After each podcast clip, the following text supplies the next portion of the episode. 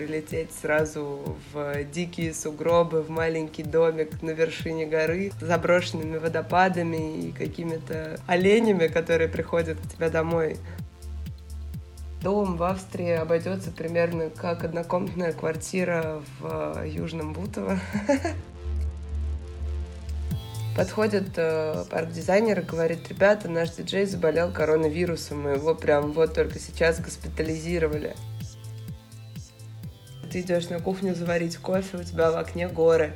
Ты идешь в туалет, у тебя в окне горы. Ты ложишься спать, и с кровати ты видишь горы, и все это разные виды. Привет, это Даша, и вы слушаете мой подкаст о путешествиях. Привет, Полина. Привет, Даша. Спасибо тебе большое, что согласилась так оперативно выйти на связь и нашла все-таки время. Я знаю, что у тебя куча всяких сейчас активных других вещей, которые ты делаешь в Москве, типа катера, досок и всего такого. Сегодня, в это лето, когда ты после этого поедешь кататься на доске на катере, мы будем болтать про доски, но немножко в другой стихии, про зиму, про Австрию, про снег, про горы. Перед тем, как начнем, расскажи, пожалуйста, буквально в двух словах, почему мы вообще с тобой тобой будем говорить про Австрию. Ой, наверное, эта история началась так давно, лет пять назад, когда я только пробовала сноуборд. Мы сидели с э, друзьями и предполагали, где можно покататься, кроме Сочи. И были такие фразы, типа, ну, Австрия это очень дорого. Когда-нибудь мы все заработаем на Австрию и поедем. И вся эта история умялась до 2016 года, когда я сидела на Бали со своей подругой, мы жили уже полгода на Бали, был очень сложный период времени, когда деньги закончились полностью. У меня, к сожалению, болела собака, и я провела месяц в ветеринарной клинике. У меня не было сил, денег, вдохновения. Мы просто сели с ней у океана и решили помечтать, как мы это делаем иногда. Я сказала, ты знаешь, этой зимой я поеду в Австрию. Она так искренне посмеялась. Ну, это реально было смешно. У меня было 120 долларов на карте, и надо было накопить еще на билет обратно. Но мне прям это пришло как э, снисхождение с океана в голову. Я не знаю, почему Австрия, почему не Швейцария там или еще что-то. Ну, я прям сказала эту фразу, и она очень долго смеялась и говорит, ну, я тогда на Мальдивы пошла пешком. На этом шутка умялась, а этим же вечером я приехала на пляж пить пиво, я вообще спортсмен, и встретила компанию ребят, которые оказались австрийскими шейперами сноупарков. Наверное, про это надо отдельно рассказать. На сноуборде многие катаются на трассах по горам, а есть еще сноупарки. Это зоны трасс, которые огорожены, в которых стоят большие трамплины, маленькие трамплины, перила, трубы. И это для конченых людей, ну, которым уже нечего в жизни ловить. Они едут туда и пытаются себя убить. Шейперы заботятся о парке, строят его в начале сезона, убирают его в конце сезона и каждый день э, перед открытием резорта. Я это также узнала первый раз на Бали года четыре назад от этих ребят. И это было очень смешно, потому что в этот же день я сказала, что зиму я хочу провести в Австрии. И уже вечером я чокнулась пивом с э, ребятами, которые сказали, ну прилетай к нам в Австрию, мы живем бесплатно, у нас свои скипасы, потому что мы там работаем, мы тебе все покажем, у нас есть машины, поездим по разным сноупаркам, человеком. Я знаю людей примерно минут 16, сказала, ну да, я приеду к вам. я приехала. Класс. А чем ты вообще занимаешься? Я работаю художником, я рисую иллюстрации для брендов одежды, для сайтов. Э, я рисую только на тему досок, серфинг, сноуборд, скейт, кайт, э, вейк. И у меня постоянно заказывают иллюстрации для брендов. Это происходит дистанционно, поэтому мне не важно, где жить. Но я очень долго мечтала о такой работе, и долго к ней не могла прийти. Я поработала в офисе много лет ну, как много, два, два страшных года. После этого я прямо задалась целью найти работу, которая будет ездить со мной. И вот, знаете, моя работа ездит со мной. У меня теперь свой бренд одежды. Можно посмотреть в моем инстаграме, там есть ссылочка в био на рисунки и на одежду. Ты супер вообще. Когда ты сидела на Бали и чокалась за то, чтобы поехать в Австрию, тебе было сколько лет? Мне было 21 год. И что дальше? Вы такие чокнулись, и потом ты провела еще полгода на Бали, потом прилетела в Австрию, или как это все случилось? Да, это была шикарная история. Мы так чокнулись, что я чокнулась. Потому что чокнулась я с э, парнем, в которого влюбилась с первого взгляда. У нас была безумно красивая двухнедельная романтическая любовь на Бали. После этого он улетел, и я взяла билет и улетела за ним. И как раз прилетела в Австрию. Мы провели с ним два безумно красивых года в путешествиях. Он меня на машине провез э, по всей его любимой Австрии, которую он уже видел, поэтому я просто захлебывалась от эмоций. Наверное, прилететь в Вену было бы не так эффектно, как э, прилететь сразу в дикие сугробы, в маленький домик на вершине горы, с заброшенными водопадами и какими-то оленями, которые приходят к тебе домой. Ну, я просто попала в какую-то маленькую сказку сидя в Москве в таком муравейнике, представлять, конечно, картинки, когда это гора, животные, природа, и ты там просыпаешься, живешь, это правда звучит как что-то сказочное и невероятное. Я еще просто очень сильно не люблю Москву. Меня все смеются, когда приезжаю. Первый вопрос от моих друзей, ну что, куда дальше? Ага, куда билеты? И карантин это было очень смешно для меня особенно, потому что нас впервые заперли прямо насильно, но мы нашли выход. Вы куда-то улетаете? Нет, мы слетали на Камчатку, оказывается, и в России можно спастись. Ты два года тусила в Австрии, а ты не хотела переехать туда? Я очень хочу переехать в Австрию. Я не два года там тусила, я провела там два зимних сезона декабря по апрель. Летом, к сожалению, я еще ни разу не была в Австрии, но мне очень интересно, и я прям представляю, какая она красивая, но я не могу это сделать пока, потому что серфинг. И летом, ну, невозможно сидеть в стране, где нет серфинга, это очень грустно. Но надо обязательно попробовать, я мечтаю построить там свой дом. По большому счету, мы уже приценились и поговорили с местными жителями. Дом в Австрии обойдется примерно как однокомнатная квартира в Южном Бутово. Небольшой большой дом в Австрии, но все еще дом с видом на горы, с собственным камином и садом. Вот, ну посмотрим, как это можно будет сделать. Сейчас откроют нам Россию и поедем узнавать. Но на самом деле очень хотелось бы жить там с местными людьми, как минимум, чтобы привозить туда родителей на отдых, потому что там всегда отдых. Но это же больше похоже на дачу, или ты прям представляешь такую полноценную жизнь в таком домике, в глуши, с природой? Слушай, ну мне кажется, последние пять лет я живу все время на каких-то дачах, потому что приезжаем мы на эту дачу и живем там с декабря по апрель, поэтому да, даже если это дача, то дача для жизни, но она уютная, комфортная, и мне она намного больше нравится по условиям, чем квартира, поэтому я бы хотела прям жить там. Но опять же в формате приезжать туда в декабре, уезжать в апреле и звать семью на летний сезон и самим улетать на Бали. На самом деле Австрия летом идеальна для более старшего поколения или для тех, кто любит велики, потому что там начинаются пешие туры, походы по холмам, походы в горы. И когда туда приезжаешь, там постоянно куча пожилых пар. У них прям фетиш сохранять отношения до смерти. Э, и там нереальное количество бабулей и дедулей, которые ходят вместе, вот у них эти сверточки с печеньками, они садятся на скамеечки, все как в сказках. И они ходят до, по-моему, ста лет пешком на вершины гор, а летом, вот я туда родителей отправляла, классно. Погулять, озера, водопады, лошади. Но нету досок. Ну, есть вейкборд, но мы еще не видели австрийский вейкборд. Ну, может быть, вы как раз приедете и покажете людям, что такое вейкборд. Там есть вейк-парки. У нас произошла уникальная история с тем, что мы оставили машину в Австрии в этом году вынужденно. И первым планом в этой истории было приехать летом, ее забирать и как раз разведать все, что здесь есть интересного летом. Но не открывает никто ничего, мы ждем. Походу уже лето заканчивается. Думаю, уже зимой поедем. А машину вы оставили, потому что карантин?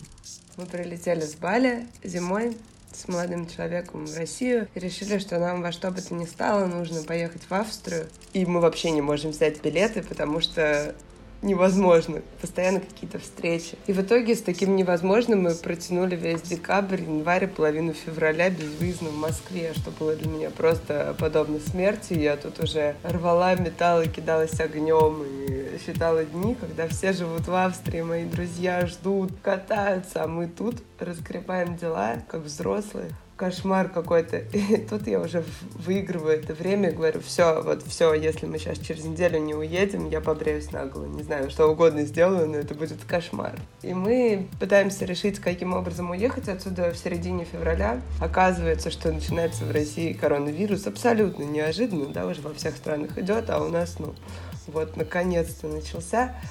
И мы решаем, что мы самые умные, поэтому на самолете мы не полетим. Ну, рискованно, сейчас рейсы закроют. Поэтому мы берем свою машину. У нас небольшой джипик, поэтому в нем можно спать и жить. И мы его берем и отправляемся в Австрию. У нас ушло два дня на то, чтобы туда доехать. Мы останавливались у друзей в Германии и в Польше прекрасно доехали, вообще никаких вопросов ни про коронавирус, ни про какие антисептики. Это только в России казалось так страшно.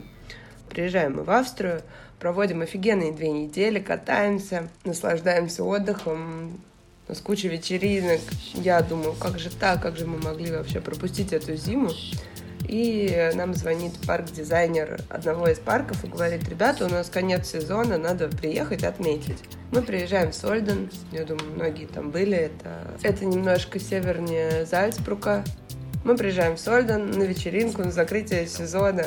Ребята готовят сноупарк. Через час должна открыться вечеринка и контест контест от соревнования по сноуборду. Подходит э, парк-дизайнер и говорит, ребята, наш диджей заболел коронавирусом, мы его прям вот только сейчас госпитализировали. И мы все в шоке, на самом деле мы не верили в его существование, думали, что это все пиар-ходы политических игр. Стоим и думаем, что же делать? Ну, естественно, мы сноубордисты, поэтому мы забили на это и сами сделали себя праздник, включили колонки, пили э, вместе всякие соки, соки пьем в парке. Причем причем все из одних бутылок, абсолютно никакого серьезного отношения к этой проблеме в тот момент не было. На середине нашей вечеринки приехала полиция с мигалками, с э, громкоговорителями, нас гоняли всех последних людей из гор. Оказалось, что мы были последними, кто катался вообще во всей Европе, потому что все, все остальное уже закрыли. И мы с э, овации полицейских спустились вниз. В дальнейшем узнали, что половина людей, с которыми мы э, отдыхали, уже были инфицированы в этот момент. Так что мы переболели прям там, но бессимптомно абсолютно. Мы отпраздновали окончание сезона, сели в машину и подумали, ну здорово, вот и понедельник, вот поехали домой, раз все закрылось.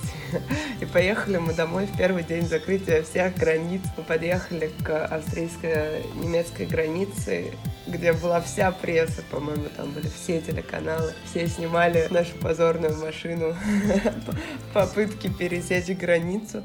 Нас с конвоем вернули обратно по кругу через Германию, вернули обратно в Австрию. И дальше у нас были интереснейшие диалоги с посольством России. Нам, слава богу, было где жить. У нас был дом еще до конца месяца шейперов. Но мы решили просто узнать вообще, как как теперь действовать. Мы позвонили, спросили, что теперь делать, на что мы услышали ответ интересный. А, у нас нет информации. Вы же русские жители, найдите выход сами. Все границы закрыты, на машине вы выехать не сможете. Мы можем вам предоставить паркинг за 200 евро в неделю. Вы можете оставить там машину. А еще мы можем... Ничего мы больше не можем, вот примерно так нам сказали. Мы спросили, где нам жить.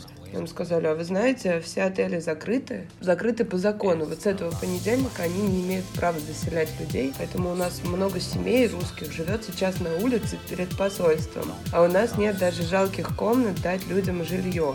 А тут люди с детьми, так что не нойте. Мы это все записали, выложили в Инстаграм, на самом деле подняли какую-то дикую реакцию на эту новость. Я думаю, что после того, как многие люди пожаловались, вдруг появились спасательные рейсы, на которые нужно было купить билет. Какие это были числа? Это было что-то в стиле 10 там, 12 марта.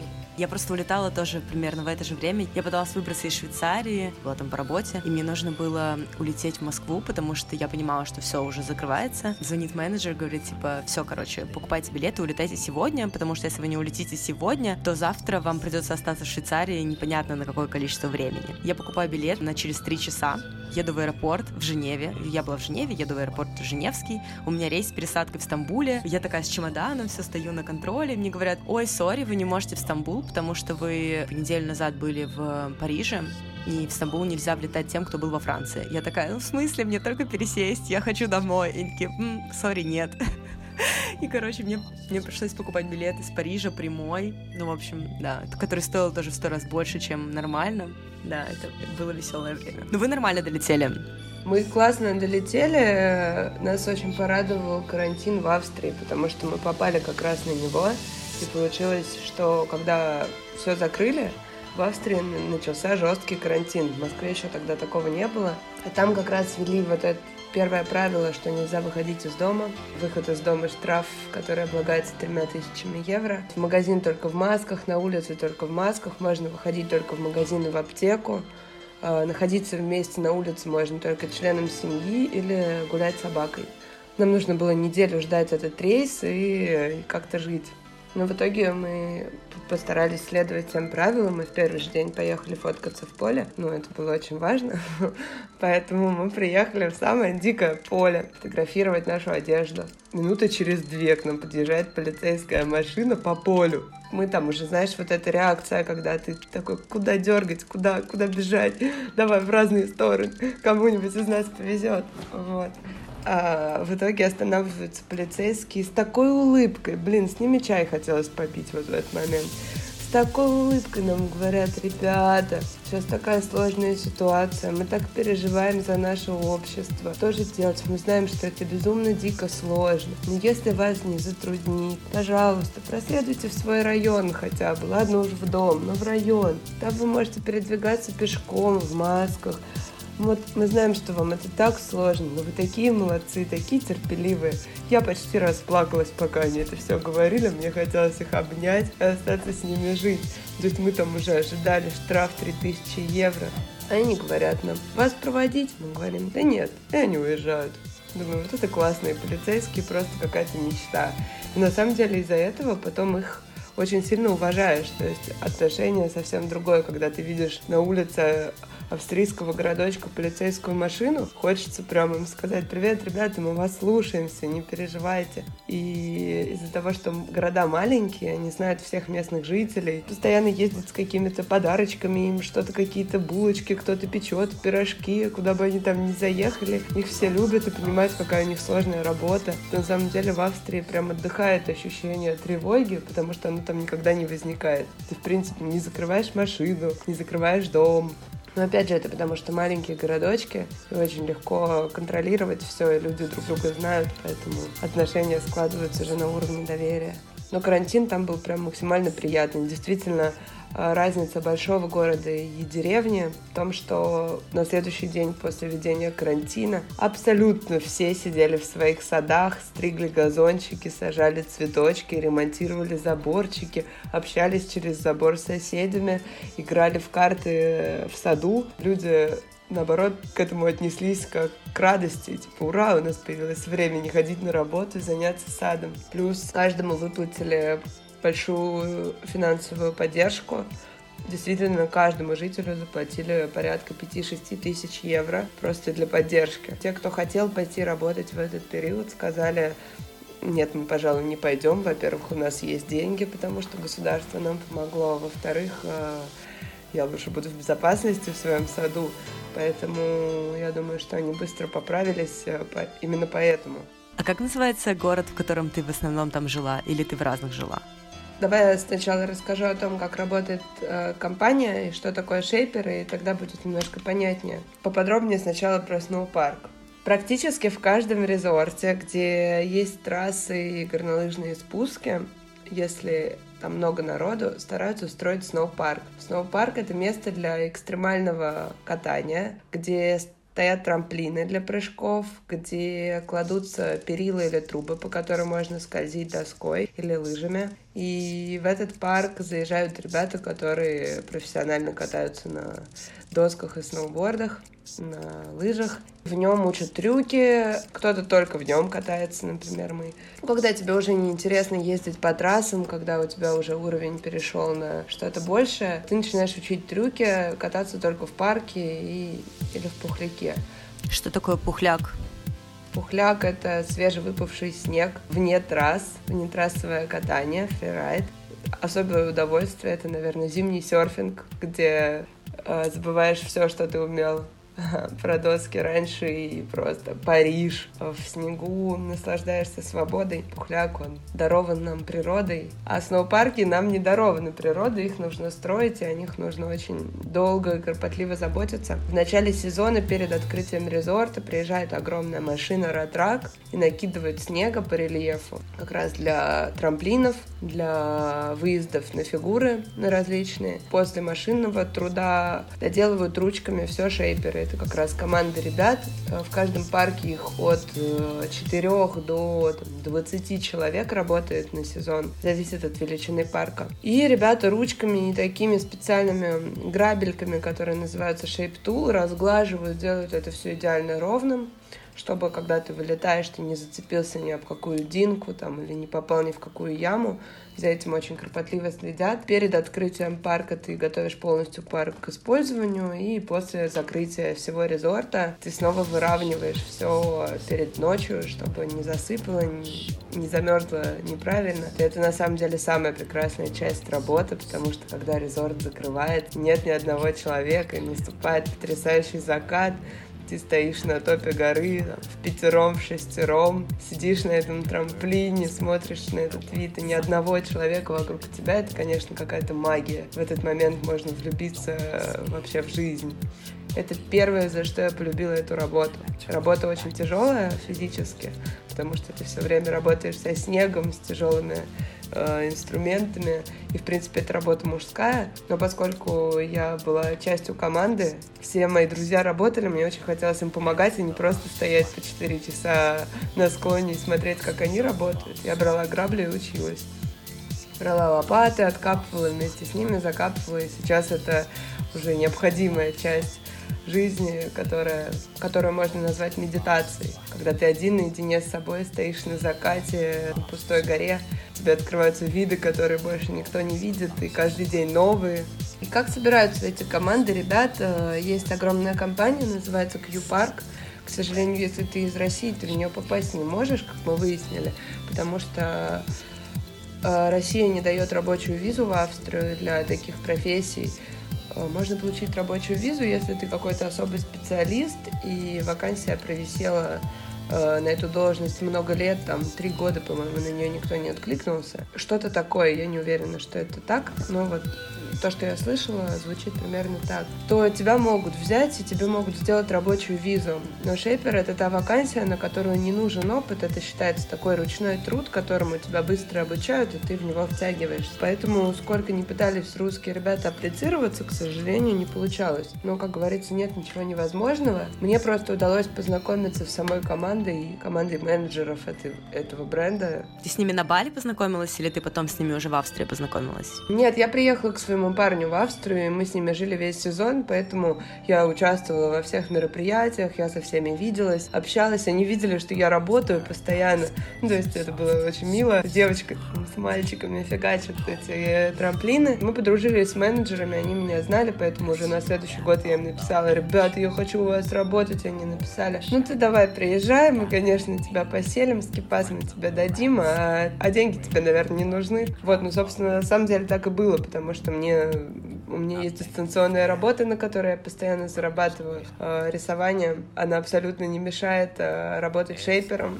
Шейпер работает примерно 4-5 часов в день на рассвете и на закате. До заката ты катаешься, а после заката я рисовала и и все складывалось. То есть, на самом деле, зарплата мне не нужна там, абсолютно. Возможность жить э, в Австрии и жить не где-то там в городе, а жить прямо в горах, прямо рядом с резортом. Возможность иметь скипас на посещение всех парков вокруг, ну, для меня, мне кажется, это самое ценное. А больше ничего и не нужно было. А так ребята апплицируются со всей Европы. подают анкеты до середины июля, как раз нужно их подать. Там есть огромный список парков, сноупарков, которые ты можешь пройти э, собеседование или апплицироваться как раз. И тебе приходит ответ от компании, э, есть ли там место или нет. Как правило, ребята каждый год выбирают э, разные парки, чтобы посмотреть, ну, потому что за сезон тебе надоедает уже одно место, ты там работаешь каждый день, ты там и катаешься, и все стараются каждый сезон пробовать что-то новое. Есть те, кто влюбляется в парк и работает там лет по пять. Например, э, ребята, к которым мы ездили, они работали на курорте Аксимер Лицум, там была Олимпиада, и там безумно душевная, душевный резорт, там все очень старенькое, очень старая техника. Ходит э, поезд наверх вместо подъемника, небольшой красный поезд, который построили как раз к Олимпиаде. И там очень крутой парк, очень много пухляка, как раз вне трассового катания. И ребята там работают уже третий год, они не хотят сменять парк, поэтому там работает одна и та же команда – и мы к ним постоянно ездим в гости. Это как раз преимущество работы шейпером. Из-за того, что каждый год ты работаешь, э, скорее всего, в разных парках, ты знаешь столько ребят, что когда ты приезжаешь в Австрию, ты можешь просто два месяца ездить по разным резортам, и везде будут твои друзья. То есть после одного сезона в Австрии у тебя будет как минимум 10 знакомых э, резортов, куда ты можешь поехать, где тебе обязательно дадут какой-то специальный скипас, отложенный для друзей, где тебя покатают по внетрассам. И это новый новый уровень жизни. Вот я сейчас не представляю, например, поехать на 10 дней покататься в Сочи. А как ребята, вот другие шейперы, с которыми ты общалась, они в основном все местные или это супер интернациональная тусовка? Люди собираются со всей Европы. Это супер интернациональная тусовка, даже не только с Европы, с Новой Зеландии были ребята. И ты приезжаешь в команду, где абсолютно разные люди, 12 человек из 12 разных стран. Кто-то хорошо говорит по-английски, кто-то только учится, кто-то говорит блин, по-новозеландски это просто ад, потому что ты не понимаешь ничего. Как правило, вы все живете в одном доме, у каждого своя комната, дома огромные, 20 комнат, трехэтажный дом. С этими людьми тебе нужно прожить 4 месяца бок о бок на одной кухне, э, в одних и тех же комнатах, э, постоянно видеться, поэтому самая большая удача, если тебе везет с командой. Ну, как правило, если человек не очень, он сам вылетает из команды каким-нибудь образом, ломает ногу или что-то происходит, это же все-таки спорт. Кармическая сила гор обычно выплевывает всех ненужных людей, но у нас команда обычно потрясающая. И получается, что после одного сезона, когда вы все становитесь семьей и живете бок о бок, у тебя есть как минимум 12, а то и больше друзей из разных стран, и сейчас вот если повесить карту мира на стену, я могу просто ее всю подписать именами. Поэтому, когда ты едешь в машине, у тебя нет вопросов, где у кого остановиться, у тебя везде есть уже люди, с которыми ты э, как семья, и тебя все ждут, так же, как я жду всех, где бы я ни жила, там, на Бали, в Москве, куда бы кто ни прилетел, я обязательно их встречу и заселю, и покажу город.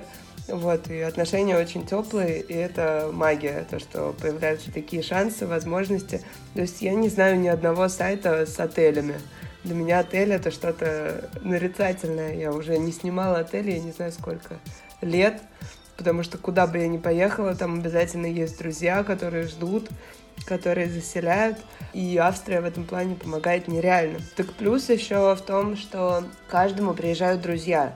То есть есть обязательно гостевые комнаты в доме. И получается, что у тебя уже не 12 друзей, а там еще плюс 5 с Новой Зеландии, еще плюс 4 с Англии, плюс 5 с Италии, там с Норвегии, откуда угодно. Ну, то есть если это все вести в блокнотике, мне кажется, тетрадка закончится записывать людей с сезона.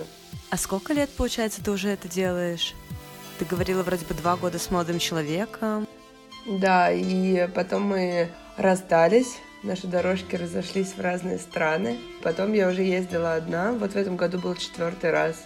Получается, гражданам нашей страны нужно сначала установить какие-то личные отношения и потом уже договариваться. То есть не как официально подать там заявку каким-нибудь волонтерам. Слушай, ну вот это мой личный путь, э, на самом деле. Я вот, видишь, так к этому пришла. Я вообще считаю, что нет ничего невозможного, и если человек хочет, то находит способ. Поэтому я не могу сказать э, только так и никак иначе. Мне кажется, что можно даже по почте так задолбать менеджера какого-нибудь, что он тебя возьмет и за зарплату, и за деньги, и директором тебя посадят, чтобы ты только отвалил. Волонтерства нет в этой компании, но это конкретно в этой компании. Опять же, сноупарков миллион. Меня уже звали в Москве шейпить, потому что там уровень совсем другой. Вот у нас очень часто в России жалуются на качество работы в парках. Когда ты учишься это делать в Австрии, на самом деле ты потом очень сильно удивляешься, как выглядят парки там в некоторых регионах или еще где-то, потому что там ты делаешь все идеально. Поэтому, если ты где-то хорошо научишься это делать, то ты, в принципе, везде будешь нужен. Есть другие компании. Вот мы работаем вот в Q-парке. Там нет волонтерства, там нет неофициальных каких-то отношений. Там все очень чисто, все по документам. Это огромная компания, у них э, больше тысячи сноупарков под ними. Но я уверена, что есть много небольших компаний, которые также обслуживают парки. Есть, например, Абсолют парк. Это огромный сноупарк, один из самых больших и крутых парков Европы в Австрии, недалеко от Зальцбрука, и в нем работает команда конкретно Абсолют Парка. То есть это не от какого-то бренда их нанимают, они конкретно работают одни и те же ребята, и к ним вполне большие шансы есть попасть, если ты вот э, действительно как-то покажешь себя о том, что ты об этом мечтал. Вот я им действительно писала два года назад, что я мечтаю к ним попасть. Они потом наблюдали за моим инстаграмом, видели, что я действительно работаю, понимаю, что делаю.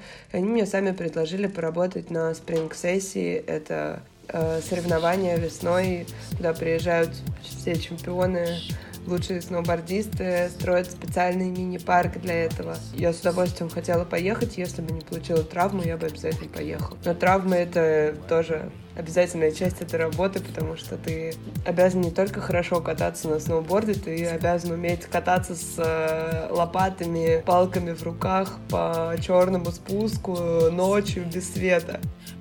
А помимо вот этой сноубордической лыжной тусовки, э, что еще Австрия для тебя? Для меня Австрия — это в первую очередь виды. Я в нее влюбилась, наверное, даже не за сноуборд и не за доски, а за первое ощущение именно жизни внутри Австрии, потому что все дома, где мы жили, э, магическим образом располагались в низине гор, и получается, что из каждого окна у тебя вид на горы, на закат, на рассвет, на водопад — и куда бы ты ни посмотрел, ты просыпаешься, ты идешь на кухню заварить кофе, у тебя в окне горы. Ты идешь в туалет, у тебя в окне горы.